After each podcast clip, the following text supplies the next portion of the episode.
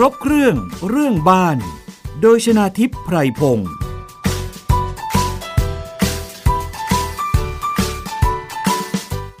วัสดีค่ะ คุณผู้ฟังคะขอต้อนรับเข้าสู่รายการครบเครื่องเรื่องบ้านทางวิทยุไทย PBS นะคะ กับดิฉันชนะทิพไพรพงศ์ค่ะ และฟังพร้อมกันนะคะ ทางสถานีวิทยุ เสียงสื่อสารมวลชน มหาวิทยาลัยเชียงใหม่จังหวัดเชียงใหม่นะคะ รวมถึงสถานีวิทยุในเครือ R Radio วิทยาลัยอาชีวศึกษา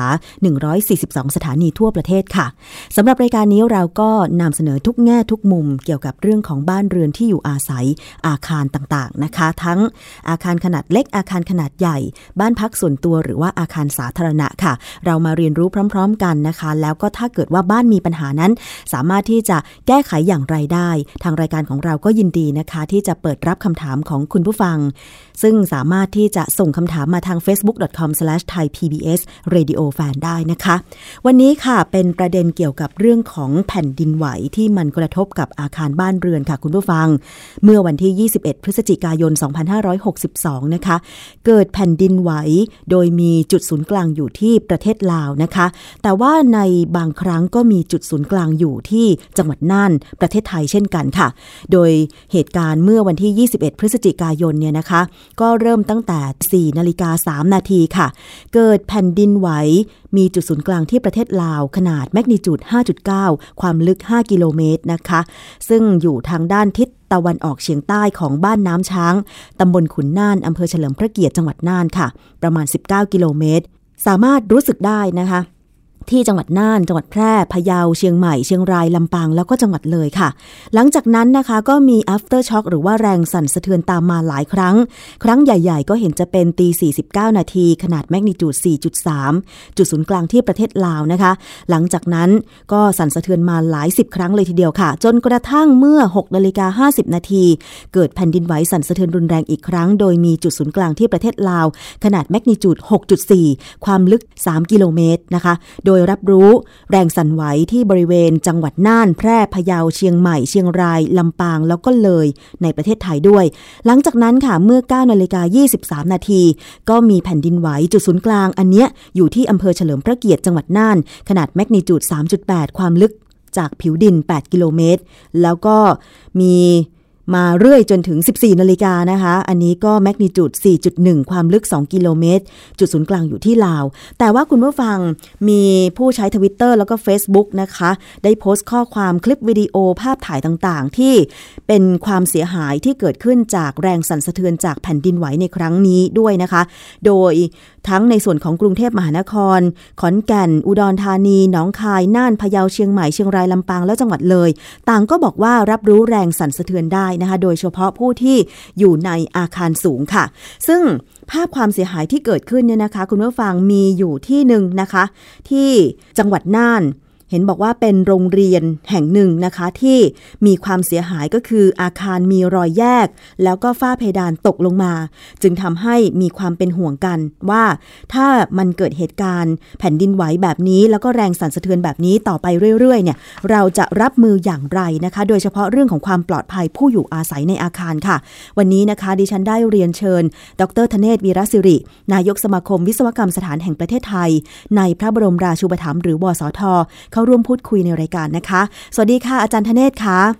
ครับ สวัสดีครับ คุณน้ำสวัสดีครับท่านผู้ฟังทุกท่านครับ ค่ะ ที่ต้องรายงานค่อนข้างยาว เพราะว่าจะให้คุณผู้ฟังได้ทราบว่าแผ่นดินไหวที่มันเกิดแต่ละครั้งเนี่ย มันมีความสั่นสะเทือนจำนวนครั้งที่มากขึ้นนะคะ อาจารย์อย่างวันที่ 21 พฤศจิกายนเนี่ยเริ่มตั้งแต่ตีสี่สามนาที จนช่วงบ่ายสองโมงก็ยังสั่นสะเทือนหรือ after shock ตลอดเลย แล้วขนาดแมกนิจูดเนี่ย ก็ประมาณ 4.1 4.3 5.9 มากสุดก็คือ 6.4 แสดงว่าตอนนี้สถานการณ์ภัยพิบัติแผ่นดินไหวเนี่ยมันเริ่มถี่ขึ้นหรือเปล่าคะอาจารย์ใกล้ตัวอยู่ใกล้ตัวมากขึ้นเรื่อยๆ จริงๆเนี่ยถ้าเรามีตัวเรื่องแผ่นดินไหวเนี่ยไปถึงข้อมูลเกี่ยวกับเรื่องที่เกิดแผ่นดินไหวในโลกเนี่ยมันเกิดทุกวันอะจะมากหรือน้อยนะครับ ถ้าจะทุกวันเนี่ยผมเคยมีแอปต้องติดแอปไปนะครับแต่ว่ามันไม่ได้หมายความว่าจะต้องเกิดในประเทศไทยเสมอ แต่บางครั้งเนี่ยเราจะพบว่าเมื่อเกิดอย่างพม่าเนี่ยนะฮะก็ข้ามฝั่งมาทางประเทศไทยเราสะเทือนได้ เมื่อครั้งล่าสุดของเราเนี่ยเกิดที่ลำปางมั้งฮะนะฮะก็จะไม่ผิดผมส่งวิศวกรอาสาขึ้นไปตรวจเอ่อพื้นที่ให้พี่น้องประชาชนนะครับ ที่ได้รับความเสียหายว่ายังสาสามารถที่จะซ่อมแซมแก้ไขได้ไหมกลับเข้าไปใช้อาคารได้หรือเปล่านะครับ แต่ครั้งนี้เนี่ยเกิดที่ประเทศลาวถ้าเป็นส่วนใหญ่ค่ะนะครับเห็นว่ามีในข้ามมาในประเทศไทยอยู่ด้วยช่วงเวลาหนึ่งถูกไหมครับ ใช่ค่ะ ที่โรงเรียนบ้านบ่อหลวงอำเภอบ่อเกลือจังหวัดน่านนะคะ อันเนี้ยมีผู้ครับสื่อข่าวได้ส่งภาพข่าวมา ก็มีฝ้าครับเพดานของอาคารโรงเรียนเนี่ยค่ะ ร่วงหล่นลงมาครับนะคะ แล้วก็รอยแยกตรงผนัง มีเล็กน้อยครับติดกับเสาค่ะอาจารย์ แต่ว่ามองเห็นได้ครับชัดเจนเลยแต่ เอาอย่างนี้ครับอย่าเพิ่งตื่นตระหนกกับตรงนี้นะครับ เวลาเกิดแผ่นดินไหวอย่างสมัยเมื่อปี2557 เนี่ยนะครับ ที่เราไปตรวจที่เชียงรายเนี่ยผมก็เสนอแนะอย่างอาคารที่มีรอยแตกร้าว ก็มีลูกศิษย์หลายท่านเลยนะฮะก็โทรมาไลน์มาด้วยนะครับก็โทรด้วยว่าเนี่ยเกิดปัญหาเนี่ยว่ามันเกิดการสั่นสะเทือนของตัวอาคารเข้าในกรุงเทพก็ได้รับเอ่อผลกระทบด้วยนะครับในเรื่องของความสั่นสะเทือนนะครับค่ะแต่ก็ไม่ได้มีการแตกร้าวอะไรชัดเจน บางที่ที่อยู่ตามต่างจังหวัดก็ชี้ว่ามีการสั่นสะเทือนจนแตกร้าวก็มีก็ส่งรูปมาค่ะ สิ่งแรกที่พี่น้องประชาชนจะต้องดู ถ้าได้รับความตัดเตือนแล้วเป็นห่วงเนี่ยนะครับ ให้ดูที่ผนังเป็นอันดับแรกก่อนค่ะผนังชั้นบนเนี่ยมักจะแตกก่อนชั้นล่างนะฮะเพราะมันเกิดการโยกตัวข้างบนสะบัดแรงอืมนะครับ ส่วนใหญ่เราจะพบกับอาคารที่ค่อนข้างสูง แต่เนี่ยเราได้ยินจากบ้านพักอาศัยสองชั้นนะครับเพราะเราอยู่ใกล้มากนะครับ ผลกระทบก็เลยค่อนข้างจะชัดขึ้นมาแม้แต่สองชั้นก็ยังเห็นรอยแตกร้าวรอยแตกร้าวที่ผนังนี่จะเกิดตามมุมอืมุมมบริเวณที่คานชนกับเสาอะฮะค่ะ ตรงบริเวณช่วงนั้นเนี่ยฮะเป็นผนังผนังจะแตกเฉียง ตรงบริเวณใกล้ แล้วแตกที่มุมสองมุมเลย มุมซ้ายมุมขวาด้านบนนะค่ะนะครับโดยเป็นรอยแตกทะลุเมื่อดูรอยร้าวแล้วอย่าเพิ่งตกใจ ให้เราค่ะดูต่อไปว่าตรงคอคานอะในลึกคอเสาเนี่ยนะครับค่ะตรงปลายคานกับคอเสาเนี่ย มีรอยแตกไหมถ้ามีรอยแตกเนี่ย ตรงเนี้ยเนี่ย ผมว่าแจ้งเจ้าหน้าที่นะครับเจ้าพนักงานท้องถิ่นให้เข้ามาดูก่อนในเบื้องต้นนะครับ แต่ยังไงก็แล้วแต่เนี่ยวิศวกรรมสถานเราเองก็เปิดเป็นเว็บไซต์ที่ให้ถามอยู่แล้วนะครับ ส่งรูปส่งอะไรมาถามกันได้นะครับค่ะเรื่องพวกนี้เนี่ยจุดสำคัญอาคารเวลาจะเกิดการถึงขั้นพังทลายเนี่ย จะเกิดอยู่ตรงที่ว่ารอยแตกจะเกิดตรงข้อต่อคานเสาอย่างนี้เป็นต้น หรือไม่ก็ที่เสาต่อหม้อเท่าที่มีเอ่อลูกศิษย์ผมบางคนอยู่ที่ลาวเนี่ยส่งมาให้ดูเนี่ยคือแตกที่เสาต่อหม้อแล้วมันจะแตกที่เสาสั้นอืมเสาสั้นจะแตกมากก็คือพูดพูดง่ายๆว่าระหว่างเสายาวกับเสาสั้นเสา เสาสั้นจะแตกมากกว่าค่ะนะครับ โยกนิดเดียวเขาแตกแล้วนะครับ เป็นมุมองศาขนาดเดียวกันเนี่ยแต่เสาสั้นจะแตกแล้วนะครับ ตรงที่ส่งมาให้ดูนี่คือเสาต่อหม้อระเบิดเลยนะครับ ที่ที่เกิดเหตุเมื่อเช้าเนี่ยครับ ประมาณไม่เกินเก้าโมงผมก็ได้รับรูปแล้วนะครับเขาก็ส่งมาให้ดู แต่ว่าพี่น้องประชาชนในประเทศไทยเราเนี่ย ถ้าจะดูในเบื้องต้นเนี่ยที่ยัง ไม่มีวิศวกรไปดูเนี่ย มองด้วยสายตามองที่ผนังก่อนแล้วไปดูที่คานกับเสาค่ะ หลังจากนั้นก็ลองดูที่มีพื้นตรงไหน รอบบ้านที่มีการแยกตัวบ้าง หรือแม้แต่พื้นในบ้านค่ะนะครับรู้ว่ามีการโยกเอียงตัวไปทางไหนเป็นพิเศษหรือเปล่า ถ้ามีการเอียงตัวแล้วพวกนี้จะเข้าใกล้ก็มันมีโอกาสล้มอืมแล้วยังมี after shock เกิดขึ้นได้อีกนะครับค่ะอ่าก็สำรวจด้วยตาก่อนนะคะ อาจารย์ว่ามีรอยแตกที่ครับผมเสาที่คานแล้วก็ที่ไหนอีกนะคะ อาจารย์ เอ่อที่เสาที่คานที่พื้นนะครับ ค่ะ แต่ที่พื้นเนี่ยให้ไปดูนอกบ้านส่วนใหญ่พื้นที่วางบนดินจะมีรอยแยกออกจากตัวบ้านนะครับบันไดก็จะมีรอยแตกแยกออกอย่างตอนสมัยที่เกิดที่เชียงรายเนี่ยจะเห็นพบเลยว่าหลายแห่งที่บันไดเนี่ยที่วางอยู่แยกที่เขาไม่ได้วางแยก แต่เขายื่นออกมาตัวอาคาร ค่ะ ตรงคอตรงบันไดด้านบนที่ชิดกับอาคารมันจะแตกนะครับ ส่วนล่างที่ติดอยู่กับดินเนี่ยมันโยกคนละคนละ พูดง่ายๆไปด้วยกันจริง แต่มันไปคนละความถี่กันอะค่ะนะครับ คือไปคนละคนละจังหวะกันก็ไม่ได้ไปด้วยกันเพราะฉะนั้นมันจะเกิดเกิดการแยกตัวออกจากเอ่อตัวอาคารค่ะถ้าทุกหลังเลยที่เป็นเช่นนี้อืนะครับมเพราะว่าอาจารย์นะฮะเพราะฉะนั้น ขนาดของแผ่นดินไหวขนาดเท่าไหร่ถึงจะสร้างความเสียหายให้อาคารนั้นมีรอยแตกร้าวได้คะอาจารย์ ตรงนี้ไม่สามารถที่จะบอกได้ชัดเจนขึ้นอยู่ว่าใกล้หรือไกล อ๋อ หรือว่าอยู่ลึกแค่ไหน อย่างค่ะเมื่อกี้ที่บอกว่าอยู่ที่ประเทศลาวนะครับ แล้วลึกลงไปประมาณที่บอกว่าเกิด 4.9 ลิตรตอนแรก เออ6ห้าห้าจุดเก้า4.9 5.9 Magnitude 5.9แล้วอยู่ลึกลงไปประมาณ ความลึกห้ากิโลเมตร อ่า อย่างเงี้ยฮะ ของเราไปดูได้ว่ามีข่าวอย่างเงี้ยถ้าพอออกมาตูมแล้วเกิดตรงนั้นเนี่ย เออเราจะพบเลยว่าอาคารพักอาศัยที่อยู่ในประเทศลาวในบริเวณนั้นจะเสียหายเยอะแต่ข้ามฝั่งมาประเทศไทยเราจะเสียหายน้อยค่ะ นะครับ แต่พอเกิด after shock ซ้ำเติมเข้าก็มีโอกาสที่จะเกิดการโยกไหวซ้ำทำให้ของเราเนี่ยเริ่มมีอาการแตกร้าวให้เห็นชัดเจนได้อยู่ค่ะครับ แต่ผลกระทบจากเมื่อเช้าเนี่ย ถึงในประเทศไทยนะค่ะถึงในกรุงเทพนะใช่ถึงในกรุงเทพด้วยเพราะเอ่อลูกศิษย์ที่โทรมาสองสามรายเนี่ยนะครับ โทรจากในกรุงเทพนะครับค่ะโดยเฉพาะอาคารที่เป็นอาคารโครงสร้างเหล็ก ซึ่งอ๋อเขามีการให้ตัวได้มากมันจะเกิดการโยกปุ๊บปั๊บปุ๊บปั๊บเนี่ยนะครับเขาจะมีความรู้สึกเลยว่าสั่นไหวอ๋อส่วนอีกท่านหนึ่งเนี่ยเป็นเจ้าของบ้านพักเองนอนอยู่ในบ้านของตัวเองอะสองสองชั้น ผนังร้าวค่ะถ่ายรูปมาให้ผมดูด้วยนะครับอ๋อผนังร้าวแต่ตัวคานกับเอ่อเสาไม่เป็นไรอันนี้คือบ้านพักอันอยู่ในกรุงเทพเหรอคะอยู่ในกรุงเทพครับสองชั้นนะครับ รอยร้าวมันสองชั้ด้วยนะครับรอยร้าวมันกว้างไหมอาจารย์ที่ลูกศิษย์อาจารย์ไม่กว้างฮะถ้ามองทั่วๆไปมันเหมือนรอยร้าวที่เป็นรอยแยกธรรมดาเพียงแต่มันมันเพิ่งเกิดมันจะเกิดความคมลึกให้เห็นอืนะมครับไล่จากขอบใต้ท้องคานลงมาถึงขอบเสาเลย ค่ะเลาะเลาะตามร่องมาพูดง่ายๆว่าผนังจะไวตัวกว่านะครับค่ะเนื่องจากว่าเราเคยตรวจเรื่องแผ่นดินไหวมาตั้งตั้งแต่สมัยสึนามิจำได้ไหมฮะสึนามิจำได้สองพันห้าร้อยสี่หกเนี่ยค่ะไปตรวจอาคารเยอะ ก็เลยได้ ได้ศึกษาเรื่องวิธีการแตกร้าวของเขาว่ายิ่งอาคารสูงเนี่ย อย่างในในสมัยนั้นเนี่ย อาคารห้าชั้นที่ผมไปตรวจเนี่ยแตกเห็นชัดเจนเลยชั้นชั้นห้าชั้นสี่ชั้นสามชั้นสองชั้นหนึ่งไม่แตกค่ะเพราะฉะนั้นมันจะกระบับที่ข้างบนแน่นอนอ๋อหรือที่ผนังไว้ก่อน จะแตกตามมุมที่ผมว่านะครับ แต่ยังไงก็แล้วแต่พอเห็นอย่างนั้นแล้วถ้าคานกับเสาไม่แตกไม่ต้องตกใจนะครับค่ะเพียงแต่ว่าจะต้องดูให้ดีว่า เอ้ยมันมันลงมาลึกไหมถึงจะต้องมีการแก้ไขไหมความหมายก็คือ รอยแยกนี่มันออกมามากไหมพร้อมจะล้มไหมอ๋อเพราะผนังล้มใส่คนตายมาแล้วตอนสมัยเชียงรายนะครับ เคยได้ยินว่าเป็นอย่างนั้นแล้วเขาหนีไม่ได้ เพราะเขาเป็นคนป่วยค่ะนะครับเอ่อตอนนั้นเนี่ยหลายเดี๋ยวไอ้ร้อยหลังหลายพันเป็นพันดีกว่ามั้งนะครับ ตอนนั้นที่เกิดนะครับผมก็พาลูกศิษย์ไปตรวจกันมีทีมวิศวกรอาสาที่ตรวจกันในค่ะยุคนั้นอืมปีสองพันห้าร้อยห้าสิบเจ็ดค่ะทีนี้ประเด็นก็คือว่าเราคงต้องมาพูดถึงว่าถ้าเกิดปัญหาแล้ว แก้ไขได้ไหมด้วยนะใช่ อาจารย์เพราะว่าถ้าเราจะบอกว่าแผ่นดินไหวมันเกิดขึ้นบ่อยๆ แล้วแต่ว่าจะเกิดขึ้นจุดไหนของโลกใบนี้นะคะ อย่างวันที่ 21 พฤศจิกายนเนี่ยมันเกิดขึ้นมันใกล้ประเทศไทย รวมถึงเพื่อนบ้านอย่างประเทศลาวเนี่ยก็เห็นภาพความเสียหาย กันเยอะเหมือนกันนะคะ ร้านค้าของก็ร่วงหล่นลงมากระจกก็แตกนะคะ แล้วก็คนก็ตกใจกันคือเออตกใจ ก็ต้องอพยพออกมานอกอาคารนะคะ ตามที่ครับเอ่อเป็นหลักการช่วยเหลือเกี่ยวกับเรื่องของภัยแผ่นดินไหวอะนะคะ แต่ทีนี้ว่าอาจารย์ถ้าเราจะต้องอยู่กับมันแบบเนี้ยสมมุติว่าหลังเกิด after shock แรงสั่นสะเทือนเกิดขึ้น พอไปสำรวจอย่างที่อาจารย์แนะนำไม่ว่าจะเป็นสังเกตรอยที่ผนังคานหรือพื้น ถ้าเกิดว่าเอ่อไม่เห็นว่ามันมีรอยตามบริเวณเหล่านี้แล้วเนี่ยนะคะ อาจารย์ครับ มันสามารถที่จะเข้าไปอยู่ในอาคารได้เหมือนเดิมไหมหรือว่าจะต้องโดยทั่วไปค่ะโดยทั่วไปแล้วเนี่ยถ้าถ้าไม่เกิดอาการอย่างที่ผมว่าเนี่ยแม้แม้จะเกิดในบางตัวเนี่ยนะครับค่ะถ้าวิศวกรเข้าไปตรวจเนี่ยเขาก็จะบอกว่าเราจะแบ่งเป็นสามสี สีเขียว สีเหลือง สีแดง สีแดงก็จะพูดถึง เข้าไปอันตรายมาก ต้องมีการค้ำยัน ต้องมีการพูดง่ายๆว่าเสาเนี่ยระเบิดเป็นส่วนใหญ่แล้วค่ะนะครับ เสาเนี่ยเวลามันแตกเนี่ยมันจะแตกที่คอเสาด้านบน เช่นช่วงที่ต่อกับเอ่อ คานอย่างเงี้ยค่ะจะแตกที่ชั้นล่างนะครับ แต่หมายถึงเสาชั้นล่างเนี่ยแต่แตกที่คอเสาด้านบน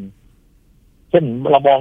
ถ้ายิ่งโดยเฉพาะข้างล่างเนี่ยเปิดโล่งค่ะบ้านเนี่ยมักจะยกพื้นสูงเนี่ยนะครับเราจะเห็นเลยว่า เดินเข้าไปใต้ถุนบ้านเนี่ยเรามองเห็นข้างล่างไปที่นั่งเล่นเนี่ยเราจะเห็นเลยว่า คอเสาเนี่ยที่อยู่ด้านบนเนี่ยแตกค่ะแต่เป็นเป็นเสาชั้นล่างนะฮะเสาชั้นล่างพวกนี้แตก ตรงบริเวณข้อต่อนี่จะแตกก่อนอืมพวกอาคารที่จะพังเนี่ยส่วนใหญ่ข้อต่อจะต้องหลุดจากกันค่ะแม้แต่การโยกของแผ่นดินไหวเนี่ยข้อต่อก็จะแตกให้เห็นอืมแต่ไม่ถึงขนาดพังนะครับอย่าเพิ่งอย่าเพิ่งไปเข้าใจว่าจะอย่างนั้นค่ะเอออย่างสมัยเชียงรายเนี่ย เวลาเสาต้นใดที่แตกระเบิดสี่ห้าต้นเนี่ยเราจะบอกว่าแดงอย่าเพิ่งเข้า แดงนี่หมายถึงว่าจะต้องมีการค้ำยันให้เรียบร้อยก่อนอืมมีการตรวจสอบตามหลักวิศวกรรมก่อนถึงจะบอกให้เจ้าของบ้านเข้าได้ค่ะถ้าเหลืองนี่หมายความหมายความว่ามีคานบางตัวแตกนะครับ หรือเสาบางต้นเท่านั้นที่แตก แต่ว่าโอเคยังพอเข้าไปในบางส่วนของอาคารได้อย่างนี้เหลือง แต่ถ้าเขียวนี่คือรอยแตกที่ผนังเล็กน้อยนะครับ ไม่มากค่ะอย่างเนี้ย อย่างนี้ยไม่ต้องห่วงเรื่องโครงสร้างมันจะพังลงมาอืมอย่างนี้ยเขียวเนี่ยกลับเข้าไปใช้ได้ เพราะฉะนั้นอย่างตอนที่เกิดลำปางเมื่อปีที่ผ่านมาหรือต้นปีเนี้ยค่ะนะครับ ต้นปีเนี้ยครับต้นปีเนี้ยเนี่ย ที่ทีมวิศวกรอาสาของวิศวกรรมสถานไปเนี่ยค่ะก็สามารถไปบอกได้ว่าอย่างเนี้ยนะเข้าได้นะ อย่างนี้ไม่ได้นะ อย่างเนี้ยพื้นมันยุบนะอะไรเงี้ย จะระวังอะไรตรงไหน ตรงนี้เป็นจุดหนึ่งที่เราต้องจำแนกก่อนอืมเมื่อเราจำแนกเป็นสีเขียวเหลืองแดงแล้วเนี่ยครับแน่นอนครับเขียวอาจจะไม่ต้องซ่อมเลยค่ะเพราะมันเป็นแค่ผนังเล็กน้อยนะครับ แต่ว่าสีเหลืองโดยเฉพาะสีแดงต้องซ่อมเนี่ยเสามันแตกไปแล้วระเบิดออกจากกันแล้วเขาต่อเห็นเหล็กแล้วเนี่ยพวกนี้ต้องมีการค้ำยันในการค้ำยันเนี่ยผมเคยสาธิตนะครับตอนนั้นก็สาธิตให้ไทยพีบีเอสก่อนเนี่ยค่ะ ตอนสมัยนั้นนะครับ มีการถ่ายให้ดูเพื่อให้เอ่อประชาชนเอ่อสามารถไปตามช่างและซ่อมตามที่ว่านี้ได้ค่ะนะครับ มีการค้ำยันอย่างนี้มีใช้แม่แรงอย่างนี้สกัดเสาออกอย่างนี้นะครับ เสริมเหล็กเข้าไป เพราะข้อต่อเนี่ยพวกนี้จะต้องเหนียวดังนั้นจะต้องมีการเสริมเหล็กค่อนข้างถี่เวลามันเกิดโซนแผ่นดินไหวเนี่ยเพราะฉะนั้นจึงได้เอ่อกรมโยธาธิการเขาถึงได้ออกกฎข้อเอ่อกฎกระทรวงมาเกี่ยวกับเรื่องของการออกแบบอาคารต้านทานแรงสั่นสะเทือนจากแผ่นดินไหวค่ะ ซึ่งแน่นอนครับรายละเอียดก็จะโชว์ว่าตรงข้อต่อระหว่างเสากับอาคารเนี่ยสำคัญมากจะต้องมีเหล็กค่อนข้างเยอะนะอ๋อครับค่ะ อันนี้อันนี้เป็นประกาศกระทรวงเลยใช่ไหมอาจารย์ว่าใช่ใช่ใช่ใช่ฮะกฎกระทรวงฉบับใหม่กำลังจะออกด้วยซ้ำนะฮะค่ะ ต่อไปเนี่ยไม่ใช่เฉพาะเอ่อทางโซนที่อยู่ทางภาคเหนือหรือภาคตะวันตกเท่านั้นนะครับค่ะกินไปถึงภาคอีสานบางส่วนด้วยอ๋อนะครับแต่ว่าพี่น้องประชาชนไม่ที่ฟังแล้วไม่ต้องตกใจคือเป็นการป้องกันไว้ก่อนนะครับค่ะจะป้องกันไว้เพื่อให้พี่น้องประชาชนเนี่ยเอ่อ มีความเชื่อมั่นนะครับ ว่าเอ่อสร้างอาคารแบบนี้จะมีความมั่นคงปลอดภัยต้านทานแรงสั่นสะเทือนแผ่นดินไหวได้ โดยที่เราคือการออกแบบอาคารเนี่ยเขาไม่ได้บอกออกออกแบบอาคารมาเพื่อบอกว่าเอ่ออยู่ได้กี่ลิตรนะฮะค่ะเขาไม่ได้พูดถึงอย่างนี้นะฮะความหมายคือการออกแบบอาคารที่ดีเนี่ย เราต้องบอกตามตรงเลยว่าธรรมชาติมันเกิดขึ้นมาเนี่ย เราจะไปออกแบบอาคารให้ใหญ่เทอะ ทะก็ไปต้านแรงแผ่นดินไหวมันไม่ใช่อืมหรือเหนียวมากๆเพื่อให้สั่นแล้วไม่แตกเป็นเป็นไปไม่ได้ เป็นไปไม่ได้นะคะ แท้จริงแท้จริงจะต้องยอมให้มันแตก แต่ว่าไม่พังค่ะนึกนึกนึกสภาพนี้นึนะกสภาพออกให้คนเนี่ยค่ะอพยพออกได้ทันเนี่ยฮะอ๋ออัอันเนี้ยอันนี้สำคัญเพราะว่ามันนะครับเพราะว่าเป็นไปไม่ได้ใช่ไหมครับอาจารย์ที่จะออกแบบอาคารให้มันต้านแผ่นดินไหวแบบที่ไม่โอนเอ็นไม่เอียงเลยเป็นไปไม่ได้แน่นอนใช่ไหมคะคือต้านทานแผ่นดินไหวเนี่ยก็จะต้องใช้หลักความเหนียวเป็นอ๋หอลักหลักความเหนียว เพราะฉะนั้น อ่าความเหนียวก็คือพูดง่ายๆเอ่ออาคารที่เสริมเหล็กอ่าตรงข้อต่อเยอะๆข้อต่อจะไม่หลุดจากกันค่ะแต่แน่นอนครับการโยกอาคารนี่ยังไงมันก็ต้องมีโอกาสแตกร้าวแต่แตกร้าวที่ไหนแตกร้าวที่โครงสร้างที่ไม่ทำให้มันพังลงมา เราสามารถเดินออกจากบ้านได้อะอืมนะครับเดินออกค่ะจากทางได้อย่างนี้ค่ะเป็นต้นนะครับ แล้วก็กลับมาซ่อมแซมตัวนั้นได้ค่ะหลัอากจารย์การของการออกแบบที่ดีจะต้องเป็นอย่างนั้นอ๋อถ้าเกิดรอยแตกร้าวที่ผนัง เทียบกับที่บริเวณครับริมเสาอันไหนอันตรายกว่ากันอาจารย์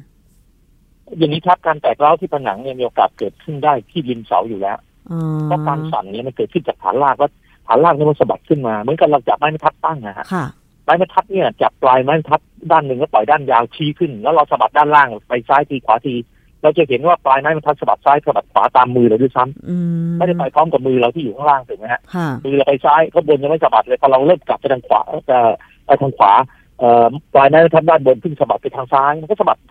มันก็ต้องพูดง่ายๆถ้าไม่เหนียวมันหักอะฮะค่ะนะครับ เพราะฉะนั้นเพราะฉะนั้นถามว่ารอยแตกที่สำคัญเนี่ยมันเกิดขึ้นแน่ๆที่ผนัง เพราะผนังเนี่ยมันจะไวต่อปฏิกิริยาเรื่องเรื่องแบบนี้มากนะครับอืมเสามีความแข็งแกร่งกว่า รอยแตกที่ผนังเนี่ยแต่มักจะเกิดที่ขอบเสาอยู่แล้วค่ะ เพราะฉะนั้นคำถามที่ว่ามันแตกตรงไหนส่วนใหญ่จะแตกที่ผนังอยู่แล้วอ๋อแม้จะแตกที่ผนังขอบเสาก็ยังไม่เป็นไรแต่ถ้าเสาแตกเมื่อไหร่เนี่ยอันนี้อันตรายค่ะนะครับ เสาแตกเนี่ย จะแตกที่เอ่อ ส่วนใหญ่จะแตกที่ด้านด้านที่ที่ชนกับคานอะค่ะส่วนใหญ่จะเป็นตัวบนนะครับค่ะทีนี้คำถามที่เมื่อกี้คุณน้ำถามผมเนี่ยผมอยากจะเล่าเอ่อประสบการณ์อันหนึ่งถามว่าใกล้หรือไกลแค่ไหนถึงจะบอกว่าโอ้อันตรายค่ะแค่ไหนอย่างเงี้ยนะครับ จะบอกไม่ได้หรอกว่าขนาดกี่ริกผมเพียงแต่บอกว่าต่อให้ไม่กี่ริกแต่เราอยู่ในโซนของ epicenter คือจุดศูนย์ศูนย์กลางของการสั่นสะเทือนแผ่นของแผ่นดินไหวอะที่ค่ะเกิดอะจะเสียหายมากกว่าบ้านที่อยู่ไกลอืมๆ อาคารที่อยู่ไกลๆอยู่คนละจังหวัดอย่างเงี้ยนะครับ อยู่คนละโซนอย่างเงี้ยได้ แต่ผมเคยเจออยู่ที่หนึ่งครับ ตอนที่เกิดที่แผ่นดินไหวเนี่ยผมไปเจอใน ถ้าจำไม่ผิดอยู่ในมหาวิทยาลัยเอ่อราชมงคลล้านนาค่ะราชมงคลล้านนาถ้าจำไม่ผิดนะฮะอันนี้อันนี้ต้องขอออกตัวก่อนว่าไม่มั่นใจจำชื่อ ไม่ได้แต่ที่อยู่อยู่ที่เชียงรายแน่ๆอ๋อนะครับ อยู่ที่เชียงรายนะครับแล้วเสร็จแล้วมหาวิทยาลัยราชภัฏหรือราชมงคลผมจำไม่ได้ แต่ว่า มีอาคารน่าจะเป็นโรงยิมฮะอาคารของเขาเนี่ยอยู่แค่ข้ามภูเขาลูกเดียวค่ะเอ่อถ้าข้ามภูเขาไปก็จะไปเจอจุดศูนย์กลางแผ่นดินไหวตอนนั้นที่อำเภอแม่ลาวนี่ไงค่ะนะครับ แล้วปรากฏว่าอาคารหลังนั้นเนี่ยเชื่อไหมครับเสาไม่แตกเลย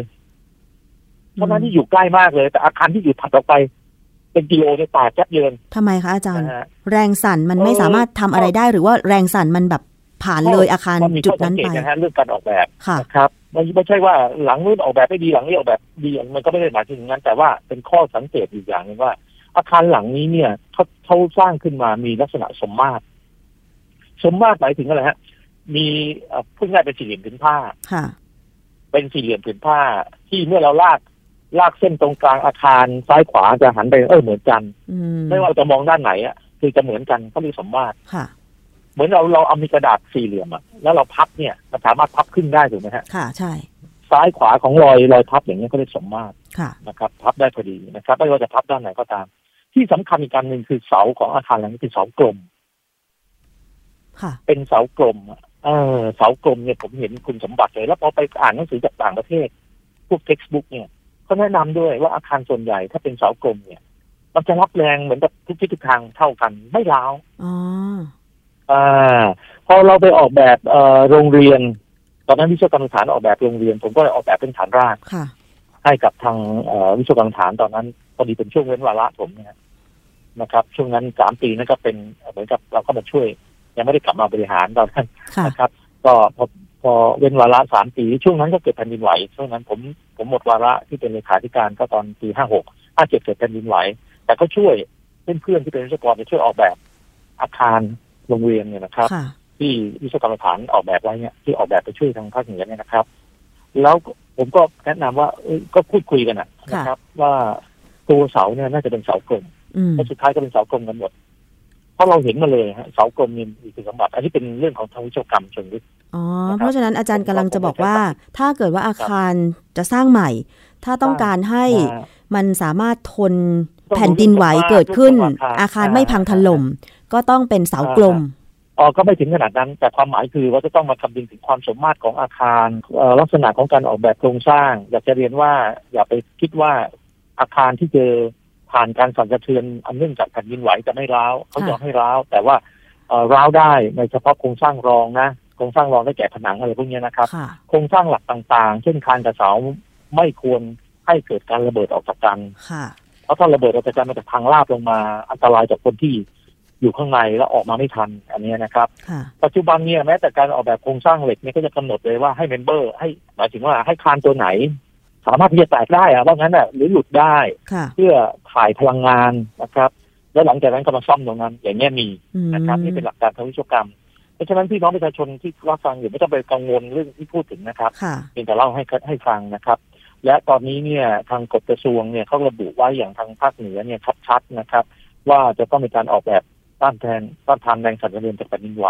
ทีนี้หลังจากเกิดเหตุถ้าได้ข่าวเพิ่มเติมว่ามีเอ่อโรงเรียนหรือเมื่อกี้บอกคุณน้ำบอกมีโรงเรียนใช่ไหมครับ ใช่ค่ะ ถ้ามีโรงเรียนมีอาคารพักอาศัยเอ่ออะไรที่ได้รับความเสียหายอย่างในจังหวัดน่านเนี่ยค่ะหรือจังหวัดข้างข้างเคียงเนี่ยนะครับวิศวกรรมสถานจะส่งวิศวกรอาสาขึ้นไปและให้คำแนะนค่ะำ นะฮะก็ว่าจะซ่อมยังไง ติดต่อมาได้ไม่ว่าจะติดต่อทาง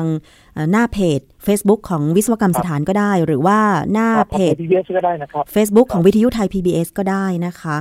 แล้วครับดิฉันจะประสานงานกับอาจารย์ธเนศรวมถึงท่านวิศวกรอื่น ๆ ที่จะสามารถเข้าไปช่วยเหลือให้คำปรึกษาหรือแนะแนวทางการซ่อมบำรุงอาคารเหล่านั้นได้นะคะ อาจารย์ครับผมอันนี้ก็คือเป็นครับข้อแนะนำว่าอาคารที่สามารถที่จะ ต้านแรงแผ่นดินไหว โดยที่ไม่พังถล่มเมื่อเกิดแผ่นดินไหวไม่ว่าจะเป็นขนาดแมกนิจูดเท่าไหร่ก็ตามใช่ไหมคะ แต่ทีนี้ว่าถ้าสมมุติมันร้าวไปละอะไรไปละ แล้วเราจะมาเสริมความแข็งแรงทีหลังมันจะเป็นไปได้ไหมทำได้ครับทำได้ซึ่งซึ่งอย่างที่ผมเรียนให้ทราบนะฮะเขาก็จะต้องมาวิเคราะห์ตัวโครงสร้างทั้งหมดเลยค่ะอาคารเก่าที่ตอนนี้เราเป็นห่วงกันว่า เอ้ย เราไม่เคยออกแบบมาตั้งแต่ก่อนเกิดแผ่นดินไหวตอนหลังแผ่นดินไหวนี่เกิดทีขึ้นค่ะเรากลัวมันจะพังลงมาเนี่ย เรา ให้วิศวกรไปทำการสำรวจตรวจสอบอาคารนะครับ ก่อนเกิดแผ่นดินไหวหรือหลังเกิดก็ได้นะครับ ไปตรวจดูว่าเราสามารถที่จะรับแรงสั่นสะเทือนได้ระดับใดค่ะแต่ไม่คิดจะให้มาระบุว่ากี่ริกเตอร์หรือกี่ magnitude เนี่ยคงไม่ใช่ของง่ายนะฮะค่ะแต่ว่าทำให้เขามีความเหนียวมากขึ้นเนี่ยนะครับ ความเหนียวนะครับไม่ใช่ความแข็ง ความเหนียวเนี่ยนะครับ จะทำยังไงเช่นเสริมเอ่อ carbon fiber ซึ่งเป็นเอ่อวัสดุนะครับที่ไฮเทคหน่อยนะครับ หรือจะเสริม เป็นเหล็กรูปพรรณติดที่คอเสา หรือแผ่นเหล็กอะไรประกบเสาตรงตรงบริเวณใต้ท้องคานอย่างนี้ยทำได้อืมนะครับ แต่เขาต้องผ่านการวิเคราะห์ตามหลักวิชาการเลยค่ะนะครับ ไม่ใช่อยู่ๆนึกจะมาเสริมก็เสริมกันเองอะมันผมว่าผมไม่แนะนำค่ะให้วิศวกรเข้าไปช่วยตรวจนะครับ แล้วตรวจแล้ววิเคราะห์แล้วก็จะมีวิธีการของเขาเลยค่ะนะครับ เพราะว่าเขามีหลักวิชาการร่ำเรียนกันมานะครับทำได้ครับ อาคารเก่านี่ก็ทำได้นะครับค่ะที่น่าเป็นห่วงอยู่อย่างเดียวครับ ซึ่งเมื่อกี้เนี่ยผมได้คุยกับเอ่อ รุ่นน้องอะวิศวกรรุ่นน้องก็คือ พวกอาคารที่เป็นอิฐก่ออืมอาคารโบราณค่ะสถานค่ะอันอันนี้น่าเป็นห่วงมากกว่า ตรงไหนฮะมากกว่าตรงไหนตรงไหนเพาะคะโอกาสพังของเขามีมากกว่าเป็นโบราณสถานครับคำว่าโบราณก็สร้างมานานแล้วนะคะ อาจารย์ ใช่ครับ ใช่ครับ แต่ว่าทางนี้ตอนนี้เนี่ยเท่าที่คุยกันเนี่ยคือทางกรมศิลปากรเนี่ยเท่าที่ผมได้ยินเนี่ยเขาก็พยายามเสริมกำลังค่ะเอ่อเป็นมีโครงการเสริมกำลังของเขานะครับ เท่าที่ได้พูดคุยกับเอ่อเพื่อนๆที่อยู่ กรมศิลป์เขาบอกเนี่ยอาจารย์ก็ยังทำการเสริมกันเนี่ย อยู่ในโครงการพื้นที่เสริมความเหนียวอย่าลืมว่าวัสดุเป็นคนละประเภทกันอยู่นะฮะอืมเพราะฉะนั้นเขาจึงต้องให้เอาความเอาความเอาใจใส่กับเรื่องของเอ่ออาคารที่เป็นอิฐก่อเยอะนะครับค่ะ แล้วอย่างถ้าเป็นบ้านล่ะอาจารย์เขก็ดูแลกันนอกจากโบราณสถานบ้านที่เป็นอิฐก่อก็ยังมีนะ โดยเฉพาะต่างจังหวัดบ้านดิฉันก็เป็นอิฐก่อนะอาจารย์ อย่างเงี้ยความความเอ่อบ้านบ้านคุณน้ำอยู่ ภาคเหนือลำพูนใช่ไหมใช่ค่ะ จังหวัดลำพูนเชียงใหม่ก็อ่ารอยเลื่อนแม่ทาเลยอาจารย์อ๋ออ๋ออ๋ออ๋ออ๋อตรงตรงทางแยกที่จะออกไปทางเอ่อเชียงใหม่นั่นนะฮะใช่ตรงนั้นค่ะใช่ไหมฮะใช่ ทีนี้ประเด็นอย่างนี้ครับ อยากจะเรียนเอ่อคุณน้ำว่า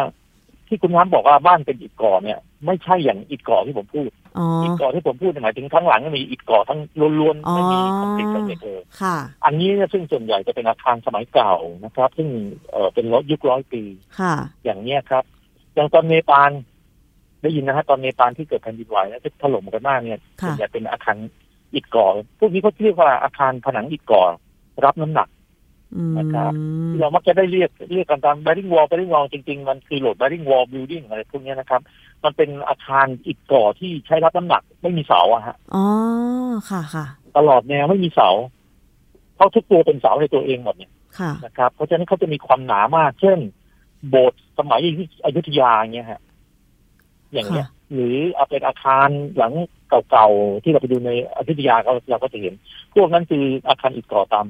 ตามความหมายที่ผมพูดอ๋ออย่างเจแต่ดีอย่างที่เรามาก่อเก่าอิฐชาปูนเนี่ยแต่ที่เรามาก่ออิฐชาปูนมีเสาคอนกรีตเนี่ยอันนี้ไม่ไม่จัดอยู่ในประเภทนั้นๆอ๋อค่ะ สบายใจคนละอย่างกันครับคนละอย่างนะคะรับแต่ถ้าเป็นครับผมโบราณสถานอย่างพวกวัดที่มีเจดีที่ สร้างมานานแล้ว อะไรอย่างนี้ก็คงจะครับต้องไปสำรวจใช่ไหมคะอาจารย์ คือเขาสำรวจอยู่แล้วเท่าที่ผมได้คุยกับเพื่อนๆที่อยู่กรมศิลป์เนี่ยเขาสำรวจแล้วก็เตรียมพร้อมอยู่ ที่สำคัญคือภาครัฐต้องให้เงินเยอะๆกับเขาให้ค่ะเข้าเข้าไปแก้ไขไปทำเป็นโครงการที่ป้องกันไว้ก่อนนะครับ ไม่ใช่ไม่ใช่เราพอเกิดทีแล้วเราไปซ่อมมันคงไม่ใช่ ของเขาของเขาเนี่ยเขาดูแลของเขามอนิเตอร์อยู่ตลอดค่ะครับแต่ประเด็นก็คือว่า ถ้าเทียบความไวตัวของการสั่นไหวเนี่ยอาอาคารอิฐก่อเนี่ย กับอาคารคอนกรีตสำเร็จอาคารอิฐก่อจะได้รับความเสียหายมากกว่า อืมค่ะเอ่อเพราะฉะนั้นแน่นอนครับเขาถึงได้พยายามอนุรักษ์กันมากที่สุดตอนนี้นะครับค่ะ อันนี้ก็คือเรื่องของการสำรวจความเสียหายหลังเกิดแผ่นดินไหว แล้วก็วิธีการครับสังเกตรวมถึงการซ่อมแซมนะคะ ซึ่งเราสามารถทำได้เบื้องต้น แต่ว่าถ้ามันเสียหายมากก็ต้องปรึกษาวิศวกรผู้มีความเชี่ยวชาญ ในการที่จะมาใช่ครับใช่ดูแลแล้วก็ซ่อมแซมนะคะ อาจารย์ ใช่ครับใช่ครับเพราะฉะนั้นทุกหน่วยงานที่เขาดูแลไม่ว่าจะเป็นอาคารโบราณสถาน หรือแม้แต่หน่วยงานที่ดูแลบ้านพักอาศัยต่างๆเนี่ยเขาก็พยายามภาคเหนือเนี่ยเขาพยายามที่จะเอ่อ พยายามปรับปรุงแก้ไขเรื่องพวกนี้ป้องกันอะไม่ใช่แก้ไขอย่างเดียวป้องกันด้วย แต่ตอนปีห้าเจ็ดเนี่ยเราเข้าไปเนี่ยมันเกิดเหตุแล้วเราก็เข้าไปแก้ไขกันนะครับค่ะตอนนั้นมันมีแนวทางอยู่นะครับของวิศวกรรมฐานก็เคยเขียนแนะนำเรื่องนี้ว่าว่าแก้อย่างไงนะครับค่ะในช่วงนี้นะคะต้องขอพักรายการกันสักครู่หนึ่งนะคะ ฟังเพลงแล้วก็เดี๋ยวกลับมาคุยกันต่อในช่วงที่ 2 ของรายการครบเครื่องเรื่องบ้านค่ะ คุณกำลังฟังรายการ ครบเครื่องเรื่องบ้าน ทางวิทยุไทย PBS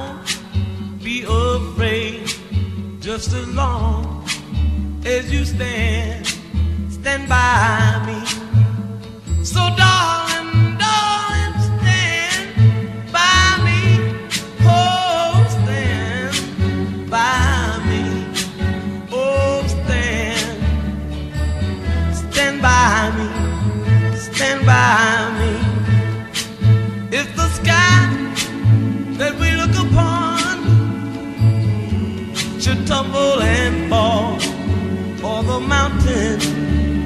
should crumble to the sea. I won't cry,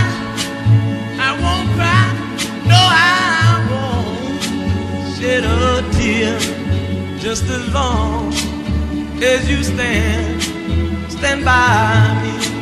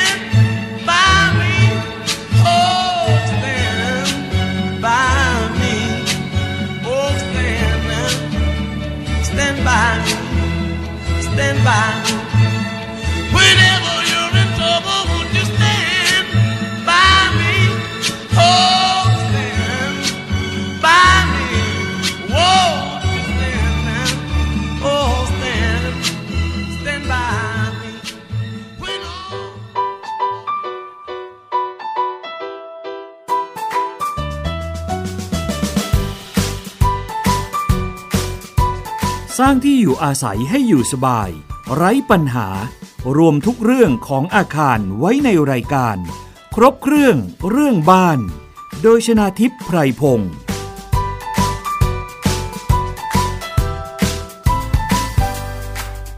ดิฉันกำลังสนทนาอยู่กับ ดรธเนศวีรศิรินะคะ นายกสมาคมวิศวกรรมสถานแห่งประเทศไทย ในพระบรมราชูปถัมภ์หรือวสทนะคะ เกี่ยวกับเรื่องของการสังเกตนะคะ อาคารหลังเกิดแผ่นดินไหวนะคะ ซึ่งตอนนี้มันก็ต้องยอมรับว่า ภัยพิบัติแผ่นดินไหวมันก็เกิดขึ้นแล้วก็บ่อยๆด้วย เพราะฉะนั้นเนี่ยเราจะอยู่อย่างไรเมื่อเกิดแผ่นดินไหวแล้วทุกคนที่อยู่ในอาคารปลอดภัยนะคะ ไม่ว่าจะเป็นการซักซ้อม การหนีภัยที่ถูกต้องนะคะ ซึ่งก็มีคำแนะนำแล้วก็รวมไปถึงอาคารที่มันเสียหายเนี่ยสามารถที่จะซ่อมแซมอะไรได้ไหม อาจารย์ธเนศคะ ทีนี้มาถามมันมีที่อาจารย์บอกว่ากฎกระทรวง เกี่ยวกับเรื่องของการก่อสร้างอาคาร เพื่อต้านแผ่นดินไหว โดยหลักแล้วมันจะต้อง ทำให้อาคารนั้นมีความเหนียวที่อาจารย์อธิบายไป ช่วยอธิบายลงลึกอีกหน่อยได้ไหมคะว่า ให้อาคารมันมีความเหนียวนั้นเนี่ยประชาชนทั่วไปเวลาจะสร้างบ้านสักหลังหนึ่งเนี่ยเข้าใจตรงนี้มันจะลงทุน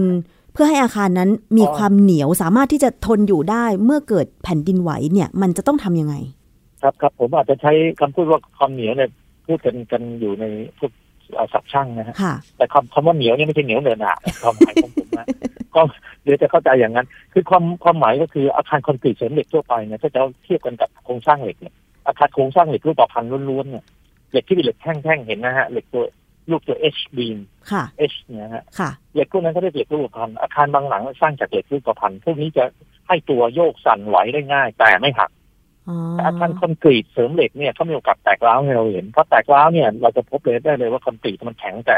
หักให้เราเห็นหค่ะรือแตกให้เราเห็นค่ะ แต่ข้างในเนี่ยเขายังไงอาคารก็ยังอยู่ได้ถ้ามีเหล็กอืเสริมมอยู่ข้างในค่ะเราจึงเรียกว่าอาคารคอนกรีตเสริมเหล็กเพราะฉะนั้นคอนเหล็กเนี่ยเหล็กเส้น เหล็กเส้นนะนะครับเขามีความเหนียว เหนียวหมายความว่าดึงยืดแล้วก็ยังไม่ขาดอะอืมนะครับลักษณะแบบนั้นนั่นแหละเขาเป็นตัวช่วยต้านทานแต่นี่ ถ้าเกิดเราออกแบบแค่คอนกรีตเสริมเหล็กตามปกติที่ใช้งานกันอยู่ อย่างนั้นเนี่ยอาจจะไม่สามารถต้านแรงสั่นสะเทือนจากแผ่นดินไหวได้ เพราะว่าเขาสั่นซ้ายสั่นขวาสั่นซ้ายสั่นขวาด้วยความถี่ของเขาที่ดื้อๆอย่างเงี้ยนะครับเขาก็จะโยกสั่นอยู่ตลอดเวลา เอาพูดง่ายๆบางหลังเนี่ยเราบอกว่าเราจะพยายามหนีออกจากอาคาร อาคารเจ็ดแปดชั้นเราอยู่ชั้นแปดแต่อาคารเวลาเกิดแผ่นดินไหวเนี่ยหนีลงมาชั้นล่างเนี่ยหนีไม่ทันนะครับ เพราะว่าทำไมครับไม่ใช่ว่าถล่มนะครับ เรายังไม่ทันลงมาถึงข้างล่างมันหยุดสั่นแล้วถูกไหมฮะค่ะเขาถึงบอกว่า ที่ดีที่สุดเนี่ย เราเนี่ยพยายามหาที่หมอบอยู่ใต้โต๊ะใต้เก้าอี้อะไรก็แล้ว แต่แต่ดียืนจะยืนริมหน้าต่างนะอย่ายืนชิดตู้นะเดี๋ยวจะล้มใส่อันนี้ค่ะผมผมอยากจะเท้าความให้เห็นอย่างนั้นค่ะแต่อย่างบ้านสองชั้นเนี่ย ที่ผมสองชั้นชั้นเดียวอะไรพวกนี้มันหนีทันหนีทันไงครับค่ะแต่ตอนอยู่เชียงตอนที่ผมไปตรวจที่เชียงรายเอ่อพี่น้องประชาชนแถวนั้นก็เล่าให้ฟังว่าเนี่ยเอ่อเขาโดดออกมาจากบ้านชั้นสองอะค่ะเขาโดดลงมาเลยฮะ เออเขาโดดเพราะตกใจ โดดลงมาเนี่ยได้ไม่เป็นไรอะค่ะโดดออกมา หรือในบ้านชั้นหนึ่งแล้ววิ่งพืดออกไปครับเดี๋ยวก็พ้นบ้านถูกไหมฮะใช่ แต่ว่าถ้าเป็นอาคารเจ็ดแปดชั้นขึ้นไปหกเจ็ดชั้นเนี่ยผมว่าลงมาก่อนจะไปถึงชั้นล่างเนี่ยอาอาคารหยุดแผ่นหยุดสั่นไปแล้วนะใช่ เพราะว่าอย่างดิฉันอยู่คอนโดที่จะมีการชั้นใช่6อาจารย์ แต่เมื่อวันที่ 21 พฤศจิกายนเนี่ยครับไม่ได้ไม่รู้สึกอะค่ะ เพราะว่ามันอาจจะเกิดช่วงตีสี่กว่า หรือ6โมงเช้าอะไรอย่างเงี้ยตอนหกโมงกว่าเนี่ยผมทำงานอยู่นะฮะค่ะผมทำงาน มีงานยกฐานชุกชีอยู่ ตอนที่เกิดเหตุเนี่ยก็ยังยกอยู่อะไม่ไม่รู้สึกอะฮะอ๋อไม่รู้สึกคืใช่อไหมคะก็จะแปลกใจว่าเอ๊ะมีลูกศิษย์ท่านหนึ่งโทรมาหาเลย บอกอาจารย์ครับอาคารโครงเหล็กเนี่ย มันสั่นอ๋อบอกเออถ้าโครงเหล็กสั่นเนี่ยเป็นไปได้เขาแล้วแต่ก็รู้ว่ามามาจะน่าจะเกิดจากแผ่นดินไหวเวลามันใกล้เคียงกันนะครับเขาบอกเลยว่าน่าน่าจะเกิดจากแผ่นดินไหวที่เขาได้รับทราบข่าวคือที่ประเทศลาวค่ะนะครับทีนี้ความเหนียวความเหนียวที่พูดถึงเนี่ยความหมายของผมคืออย่างนี้ฮะ อาคารคอนกรีตเสริมเหล็กทั่วไปเนี่ยขนาดโยกปั๊บเนี่ย มันจะเกิดการแตกนะครับ โดยทั่วไป แต่ถ้าเกิดมีการออกแบบตามที่กฎกระทรวงระบุไว้เนี่ย มีความเหนียวมากขึ้น เช่น เหล็กเสริมที่เคยเป็นเหล็กกรอกอยู่ตามบริเวณคอเสาหรือคานเนี่ย ซึ่งเคยห่างเหล็กปลอกอาจจะห่างกัน 15 เซนเนี่ยอาจจะเหลือแค่ 12 เซนหรือ 10 เซนเท่านั้นค่ะคือพูดง่ายๆมีมีมีการเสริมเหล็กมากขึ้นบริเวณที่เป็นคอเสาเสาเจออาคารนะฮะอ๋อตรงช่วงนั้นเขาเรียกจอยไอ้ตรงนี้ก็จะเสริมอย่างเหนียวไม่ให้หลุดเนี่ยฮะค่ะแล้วมีการเสริมเหล็กหลักเนี่ยมากนะครับ มีการยึดเข้าหากันค่อนข้างมากตรงนั้นจึงเหนียวเป็นพิเศษอย่างนี้ยเขาเรียกว่าโยกไปแล้วก็ยัง ให้ตัวได้ดีอะเด้งกลับได้อะไรทำนองแบบเนี้ยอ๋อความหมายคือลักษณะแบบนี้ไม่หลุดจากกันโดยง่ายเลยจึงเรียกว่าอาคารทำให้อาคารมีความเหนียวค่ะ ก็ถ้าดิฉันเข้าใจก็คือว่าโครงสร้างมันแน่นหนา ใช่ไหมคะอาจารย์เอ่อมีความมีความทนทานต่อการโยกตัวมากขึ้นนะใช้คำนี้แล้วกันนะฮะอืมทนทานต่อการโยกตัวเหนีๆเหนียวๆนะอ่าอ่าก็คือว่าต่อให้อาคารจะสั่นยังไง แต่ว่าโครงสร้างมันมั่นคง มันก็เออมันคงจะไม่ได้บอกหมายถึงที่ต้องแข็งแรงแข็งแข็งแกร่งนะฮะค่ะถ้าแข็งแกร่งนี่แข็งแต่ปลอกเนี่ยไม่ได้อืนะมครับมันมันคงในที่นี้ก็คือว่าโยกยังไงมันก็ให้ให้ตัวไปตามแรงโยกให้ตัวแต่ว่ามันไม่พังกำลัโยก ครับ ไม่ขาดจากกันอืมชิ้นเข้าใจส่วนไม่ขาดจากกันค่ะนฮอาจารย์แล้วทีนี้ตอนเนี้ยมันยังมีบ้านที่เป็นอย่างต่างจังหวัดเนี่ยบ้านดิฉันเนี่ยนะคะ ชั้นล่างก็จะเป็นก่ออิฐฉาบปูนใช่ไหมคะ แล้วชั้นบนเป็นบ้านไม้อย่างเงี้ย แต่ว่าตัวเสาเนี่ยมันก็คือคอนกรีตเสริมเหล็กอย่างเงี้ยอาจารย์ ถ้าจะไปเสริมความแข็งแรงควรจะไปเสริมตรงไหน เสริมตรงตำแหน่งที่คานเจอคานชั้นบนเนี่ย เจอกับเจอกับเสา เพราะคานคอดินนี่เราต้องรื้อพื้น เราอาจจะไม่จำไม่ต้องทำแต่ไอ้ไอ้ไอ้ตรงข้างบนเราสามารถที่จะตกแต่งตรงบริเวณคอ คอเสาอะฮะค่ะเสริมเป็นรอบเป็น เขาเรียกจอยมันอะเราเสริมเป็นแผ่นเหล็กก็ยังได้ เสริมแผ่นเหล็กตรงคอเสานะคะ อาจารย์ครับตรงคอเสาฮะค่ะแผ่นเหล็กผมตรงเคยทำรูปพวกนี้ไว้ เดี๋ยวอาจจะต้องให้เขาลงไว้ที่เว็บไซต์ของวิศวกรรมสถานดูอ๋อได้ค่ะอาจารย์ท่นผู้ฟังเข้าไปดูจะได้เห็นนะครับดีเลยค่ะอาจารย์ ถ้ามีรายละเอียดตรงนี้เดี๋ยวดิฉันจะช่วยแชร์ด้วย เผื่อว่าจะได้เห็นภาพกันชัดๆ อาจารย์ เพราะว่าครับผมอย่างต่างจังหวัดต้องยอมรับตรงๆ ว่าบางทีบ้านมันสร้างมานานแล้ว แล้วก็ไม่ได้ถูกออกแบบ แบบที่ควรจะเป็นในหลักทางวิศวกรรม เช่น ไม่ได้มีวิศวกรออกแบบโครงสร้าง ไม่มีสถาปนิกเป็นคนเขียนแบบ เรียกได้ว่าสร้างบ้านตามใจฉันก็ได้อาจารย์ครับก็เลยอาจจะมีความเสี่ยงมากกว่าไหมอย่างนี้อาจารย์ ก็ก็มีความเสี่ยงครับถ้าอย่างนี้ค่ะ ก็มีความเสี่ยงชาวบ้านทำเอ่อถ้าไม่ได้ออกแบบมาส่วนใหญ่ก็ขุดหลุม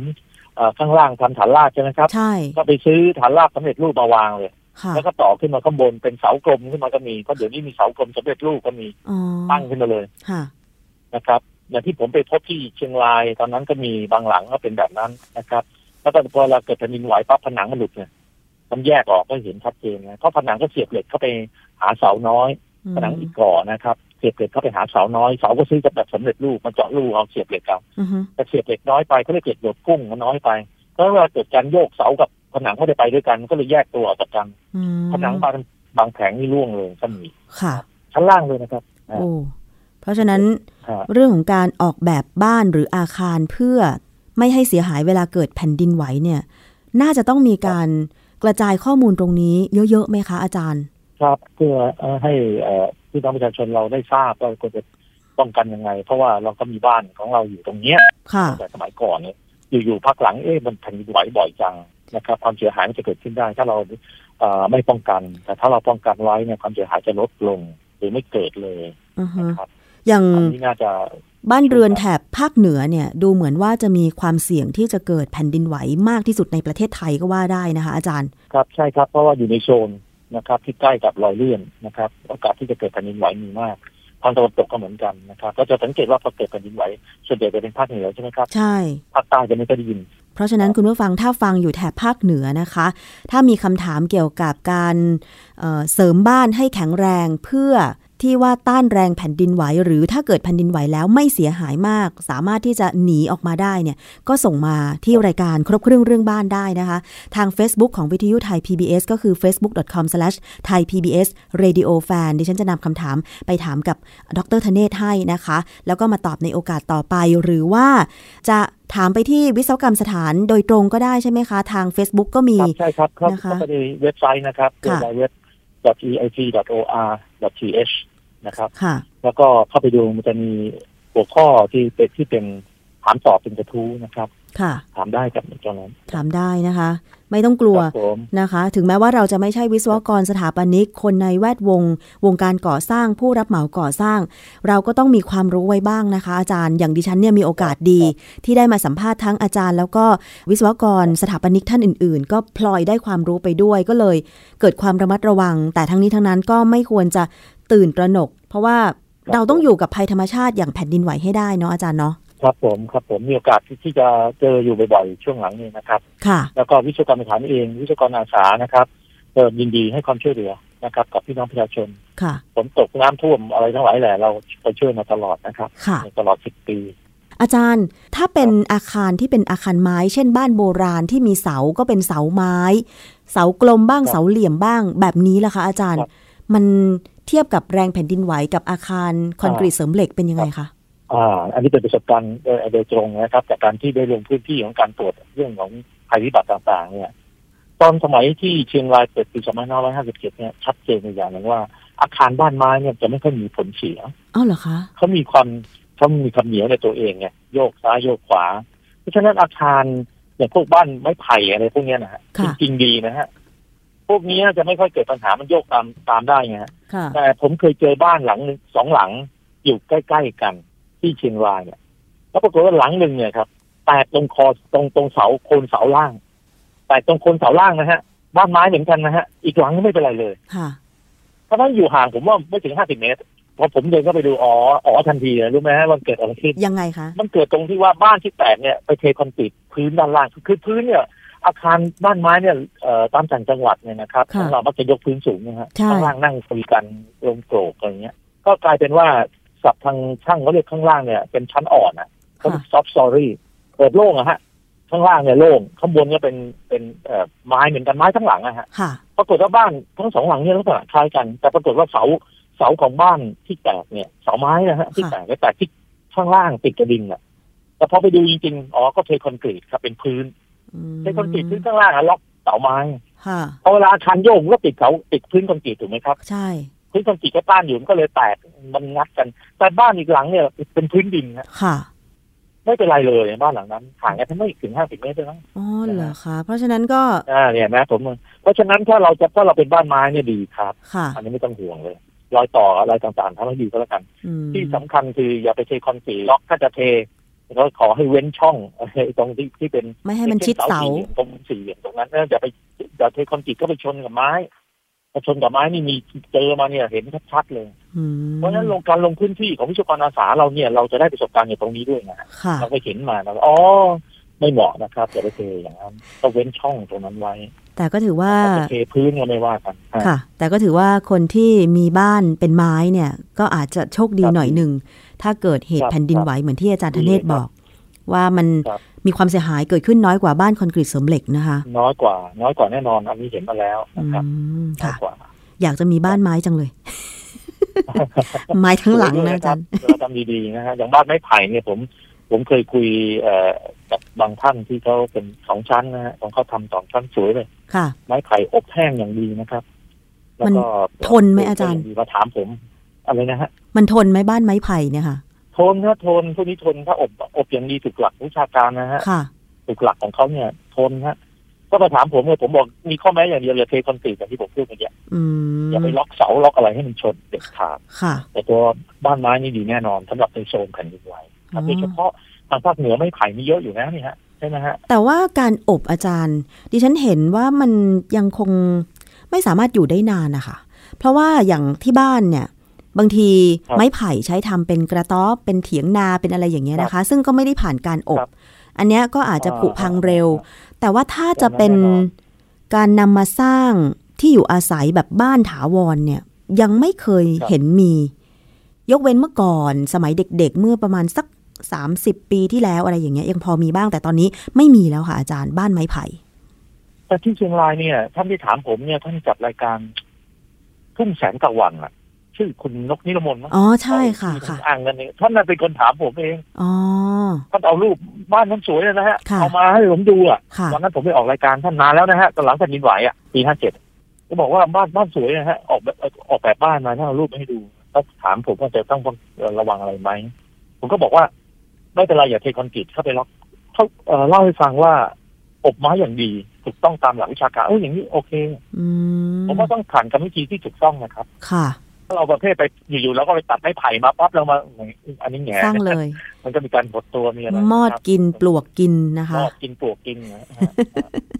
ค่ะแผ่นดินไหวยังไม่ต้องถึงแผ่นดินไหวเลยปรากฏว่าโดนปลวกกินเรียบร้อยพังไปซะก่อนครับครับค่ะ วันนี้ก็ได้ความรู้มากเลยนะคะ เกี่ยวกับบ้านแต่ละประเภทในการที่จะให้ตัวเวลาเกิดแผ่นดินไหวนะคะ ทั้งนี้ทั้งนั้นหลักการสำคัญก็คืออยากจะให้คนที่อาศัยอยู่ในอาคาร ปลอดภัยทุกคนเมื่อเกิดเหตุแผ่นดินไหวขึ้นนะคะ มีคำถามส่งมาที่รายการครบเครื่องเรื่องบ้านได้ วันนี้ต้องขอบพระคุณมากเลยค่ะ ดรธเนศวีรศิรินะคะรับนายกวสทที่หลาย ๆ ครั้งนะคะ เวลาเกิดเหตุการณ์สำคัญสำคัญเนี่ยนะคะ ก็จะนึกถึงอาจารย์ แล้วก็วิศวกรรมสถานเองก็มีส่วนในการที่จะช่วยเหลือประชาชนที่ได้รับความเดือดร้อนด้านที่อยู่อาศัยหลาย ๆ ครั้งนะคะ ขอบพระคุณมากค่ะอาจารย์คะ ยินดีครับ ขอบคุณครับ สวัสดีครับ สวัสดีค่ะ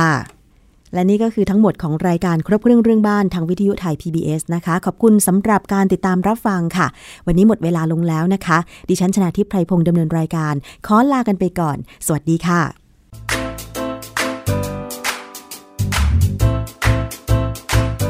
ติดตามรายการ ครบเครื่อง เรื่องบ้าน ทางวิทยุไทย PBS ฟังย้อนหลังได้ที่ เว็บไซต์ thaipbsradio.com แอปพลิเคชัน Thai PBS Radio และ Facebook Thai PBS Radio Fan